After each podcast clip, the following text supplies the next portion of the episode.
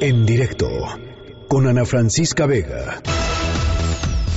Bueno, pues ya les decía el tema de estancias infantiles. Es uno de los, por cierto, es uno de los temas que eh, es muy curioso. Es uno de los temas en donde el presidente López Obrador es eh, peor calificado. Es decir, tiene López Obrador una popularidad altísima, general, una popularidad general muy alta. Y cuando uno se va en las encuestas desglosando tema por tema, la gran mayoría de ellos son temas en donde la gente aprueba la visión o las acciones del presidente López Obrador en muy diversos en muy diversos ámbitos.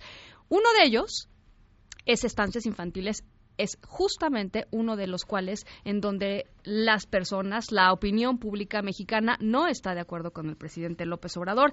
Aún así, él persiste en eh, su acusación de que el programa de estancias infantiles es un programa que estaba lleno de corrupción y en donde, lo escuchábamos la semana pasada, había más de 90 mil niños fantasma, así lo llamó, niños que cuando llegaron a censar las estancias infantiles simplemente no existían. Lía Limón, fundadora del programa de estancias infantiles y una de sus más um, vocales defensoras, está en la línea de en directo. Lía, ¿cómo estás? Muy buenas tardes. Hola Ana Francisca Vega, me da muchísimos saludos, eh, gusto saludarte, hace mucho que no te saludaba Igualmente, y un saludo a toda tu audiencia. Igualmente, Lía. Eh, a ver, tú, tú lo que dices es, eh, no hay ni una sola prueba de estos niños fantasma, no hay ni una sola prueba de corrupción, no hay ni una sola demanda levantada formalmente, pues. Entre Mira, otras cosas, ¿no? Mira, llevan este pues todo este año argumentando niños fantasmas, cambiando el número de niños fantasmas, ¿no? O sea, cambiando cifras. Eh, sin embargo, no han dado una sola prueba, exactamente, no han hecho eh, público un solo caso con nombre y apellido, no hay un solo funcionario sancionado, y sí hay, sí, lo que tenemos hoy es niños sin protección. Eso sí hay. Ajá. Hay niños que se han quedado sin estancias por estancias que han ido cerrando por no poder sostener esta, esta, eh, las estancias sin falta de apoyo. Y hay mamás que a la hora de que las responsables han subido las cuotas para compensar la falta de subsidio gubernamental, pues han tenido que salirse porque no pueden pagar. Sí. ¿Quiénes? Las más vulnerables. Es lo que te iba a preguntar. ¿Qué, qué Las lugares eh, son más las golpeados? escasos recursos. Por ejemplo, te voy a dar un ejemplo. Todas las estancias infantiles de los Altos de Chiapas, que son zonas indígenas, Sí. y además son zonas indígenas donde antes de que existiera este programa nunca había habido un espacio de cuidado infantil, pues ya desde hace más de dos meses cerraron. Y cerraron, las de- eh, Lía, eh, déjanos- déjame entender un poquito, cerraron porque el, el 100% o la gran mayoría del recurso con el que operaban era el recurso federal. Así es, así es. Es decir, las estancias recibían una cuota por niño Sí. eh, por parte del gobierno federal, además de la cuota de corresponsabilidad. En las zonas más vulnerables, la cuota de corresponsabilidad obviamente era más baja.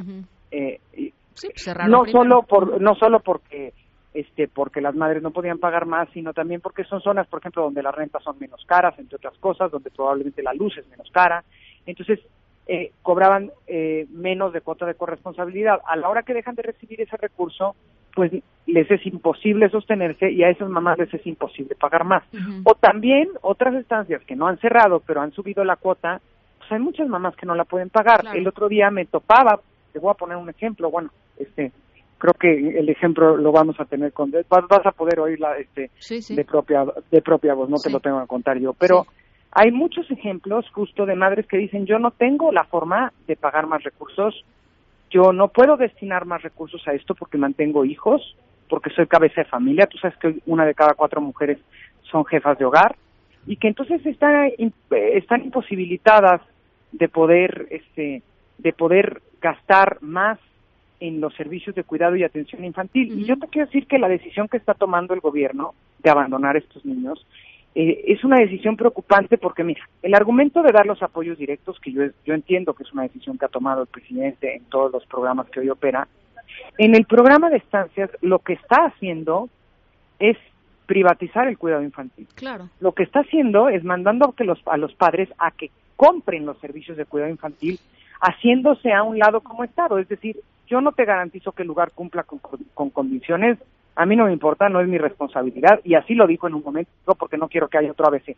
Lo que está generando es que haya otro ABC. Sí, sí porque además no hay, no, hay sistema de monitoreo, no, nadie puede ir a verificar ninguno. este pues qué está pasando, ¿no? Si uno decide encargárselo a la vecina, pues quién sabe quién entra y sale de la casa de la vecina, o sea, no sabemos. Pero además las estancias funcionaban bien, primero porque tenían una supervisión eh, cotidiana y constante de cuatro distintas instancias, ¿no? De Sol eh, de DIV nacional, de protección civil y de salubridad. Tenían además una serie de certificaciones y capacitaciones constantes. Y eso las fue cada vez y cada vez profesionalizando más, al grado pues que la, la, las incidencias, los accidentes en estancias infantiles son menores en otros espacios de cuidado infantil. Entonces, justamente eso es lo que te garantizaba el Estado y de lo que hoy se está haciendo a un lado el, presidente, privatizando el cuidado infantil, es decir, diciéndole al papá, tú paga, tú paga donde quieras y te haces tú responsable y a nosotros la primera infancia pues nos da igual. Eso contrario al interés superior de la niñez consagrado en nuestra Constitución y en todas las este, convenciones internacionales de las que somos parte y en, y en nuestra legislación, la, Ley General de Derechos de Niñas, Niños y Adolescentes. Oye, y, estos 100 mil niños, porque ya van en 100 mil, habían dicho que eran 92 mil. Ajá, luego, pero luego dijeron que 30, pero luego que, o sea, primero que 80, ustedes no luego que 100.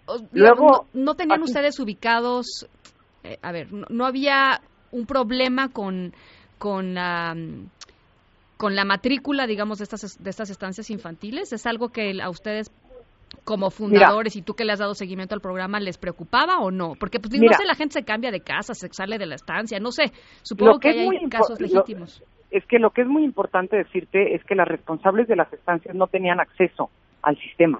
O sea, las responsables de las estancias no podían alterar el padrón. Las responsables de las estancias, cuando tenían a un niño que quería entrar a la estancia o a una madre que quería a un niño, tenían que llamarle a Cedesol, Cedesol iba a la estancia, levantaba la cédula de información Entonces Cedesol podría haber modificado el Si hay alteraciones, son por parte de ex servidores públicos, de los cuales yo no veo, no solo no veo a ninguno sancionado. El director del programa es el mismo que era director del programa en la administración pasada, pues digo, pues se alteró el padrón, pues ¿qué hace despachando en bienestar. ¿no? O sea, las, las directoras de las, las dueñas, directoras de las estancias infantiles, no, tenían acceso no hubieran podido decir tenemos 50 niños y en realidad había 30. No tenían acceso al sistema. Ellas tenían que llamar a Cedesol para que Cedesol diera de alta al niño, tenían que entregarle copia del acta de nacimiento, de la cédula de información socioeconómica, bueno, más bien del acta de nacimiento de la CUR y de y de eh, este y de y eh, la cédula de información socioeconómica se la levantaba eh, la, la Cedesol a la mamá y con base en eso Cedesol daba de alta al niño. Entonces, y, por otro lado, yo lo que sí tengo son testimonios de mamás que dicen, a mí no me censaron, muchísimos, ¿eh? Te puedo hacer llegar este o sea de, de, mamás que tenían a sus hijos en, en, una estancia, y que nadie fue a preguntarles nada nadie fue a preguntarles nada en muchos casos. En, otros casos fueron en horarios de trabajo y pues digo, sin entender que pues son madres trabajadoras, ¿no? O sea, ¿cómo? Digo, que justo son mamás que trabajan. Y entonces les dejaban mensajes de si no estás en una hora, pues digo que tú fuera fantasma. Este, en otros casos, este, fueron gente, por ejemplo, una que se cambió de casa, dice, pues yo me cambié de casa, pero le dejé con mi vecina el recado de dónde estaba. Sí, un desastre. Y no, y nadie llegó a censarlos y ah, como ese hay casos, te puedo dar el caso de una mamá soltera con dos hijos, que es una mujer de Xochimilco, que no solo eso, sino que después de que no la censan, ella va a buscar a las autoridades y va a buscar a las autoridades y va a insistir a las autoridades a que la censen con una actitud muy grosera de parte de las autoridades y sin ninguna respuesta. y yo a, ver, eh, hay, ¿qué se puede hacer? O sea, hay todavía una salida, hay una vía legal. Yo, porque lo que sí sé es que algunos gobernadores le han entrado al quite y han empezado a decir, a ver, pues aquí vamos, eh, ese dinero que daba el, gobierno federal, pues vamos a darlo en la medida de lo posible, pero eso no es una solución de largo plazo.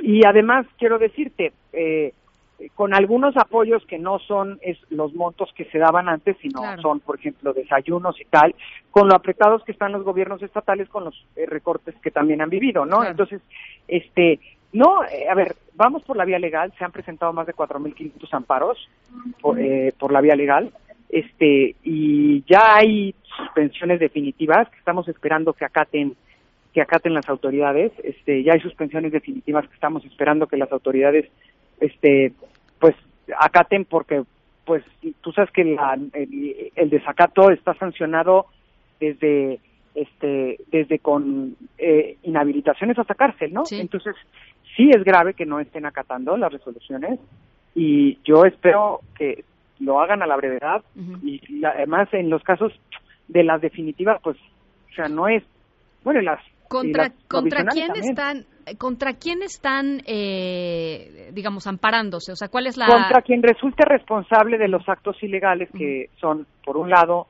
la no publicación de las reglas de operación de estancias infantiles que fueron aprobadas en el presupuesto de egresos de la Federación 2019 y que pues por ahora sí que por decisión propia, autónoma y violatoria al presupuesto de egresos de la Federación, no las publicaron. Y por otro lado, la publicación de unas nuevas reglas no contempladas en el presupuesto de egresos de la Federación, que son las reglas del nuevo programa que se llama Bienestar para Niños y Niñas Hijos de Madres Trabajadoras, pero pues que es un programa que no estaba contemplado en el en el presupuesto de egresos de la Federación y que no tiene nada que ver con el programa de estancias infantiles. Entonces, ¿quién es responsable? Pues evidentemente las autoridades de bienestar, ¿no? La secretaria Albores y la subsecretaria Montiel. Pero además te quiero contar que la semana pasada eh, varias cosas hicimos. Primero, presentamos también una denuncia ante la Auditoría Superior de la Federación por este tema, por desvío de recursos en el eh, eh, desvío de recursos federales, ¿no? El, desvío de ese de sol en, su momento. Así es. Por otro lado, este asistimos a la Secretaría de Bienestar a presentar una carta en la cual solicitamos que nos hagan entrega del padrón de niños fantasmas. ¿no? Porque pues eh, lo han dicho muchas veces, pero no han presentado un solo nombre, entonces pidiendo esta información, hasta hoy no hemos tenido respuesta. Eh, eh, me parece muy preocupante que el, el argumento de, la administración pública esté siendo el mismo sin elementos y sin pruebas, porque además yo te voy a decir una a ver, yo estoy, yo soy la primera que estoy a favor de combatir la corrupción, pero combatir la corrupción se puede hacer perfectamente sin dañar a los niños. Claro. Las observaciones de la Auditoría Superior de la Federación es al 1.8% del presupuesto del programa. Es a 300 estancias infantiles. Y por eso lo tiran a la calle, por eso tiran a la basura 9.565 estancias infantiles. Entonces, pues me parece preocupante que con el argumento de combate a corrupción, sin probar un solo caso, sin tener un solo sancionado, estés afectando a 330 mil niños, como lo están haciendo. Pero además te quiero compartir que este es el esquema federal de atención eh, y cuidado a, niños en primera infancia que más niños atienden en todo el país. Es decir, INSE y ISTE juntos atienden un poquito más de 200 mil.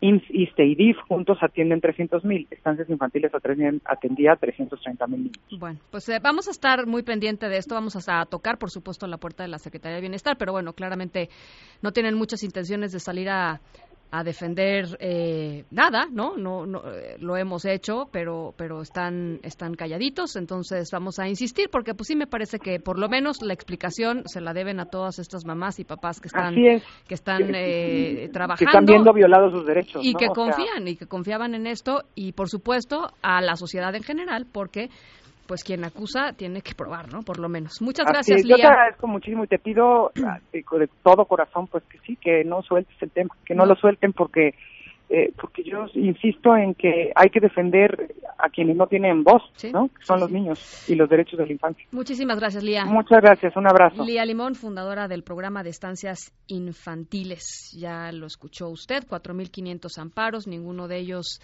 pues con respuesta y les decía, hemos buscado a la Secretaría del Bienestar, a la subsecretaria, para que nos platique de dónde sacaron estos niños, en fin, cuál es la situación, ¿no? Este, creo que de este lado tenemos mucha información, del lado de las personas que defienden el programa tenemos mucha información, del lado de la Secretaría del Bienestar tenemos cifras, pero no tenemos ni una sola persona acusada, no tenemos eh, la manera en cómo operaron este censo, en fin, creo que hay muchas preguntas que sería muy interesante que nos pudieran responder y bueno, pues ahí está públicamente hecha la petición.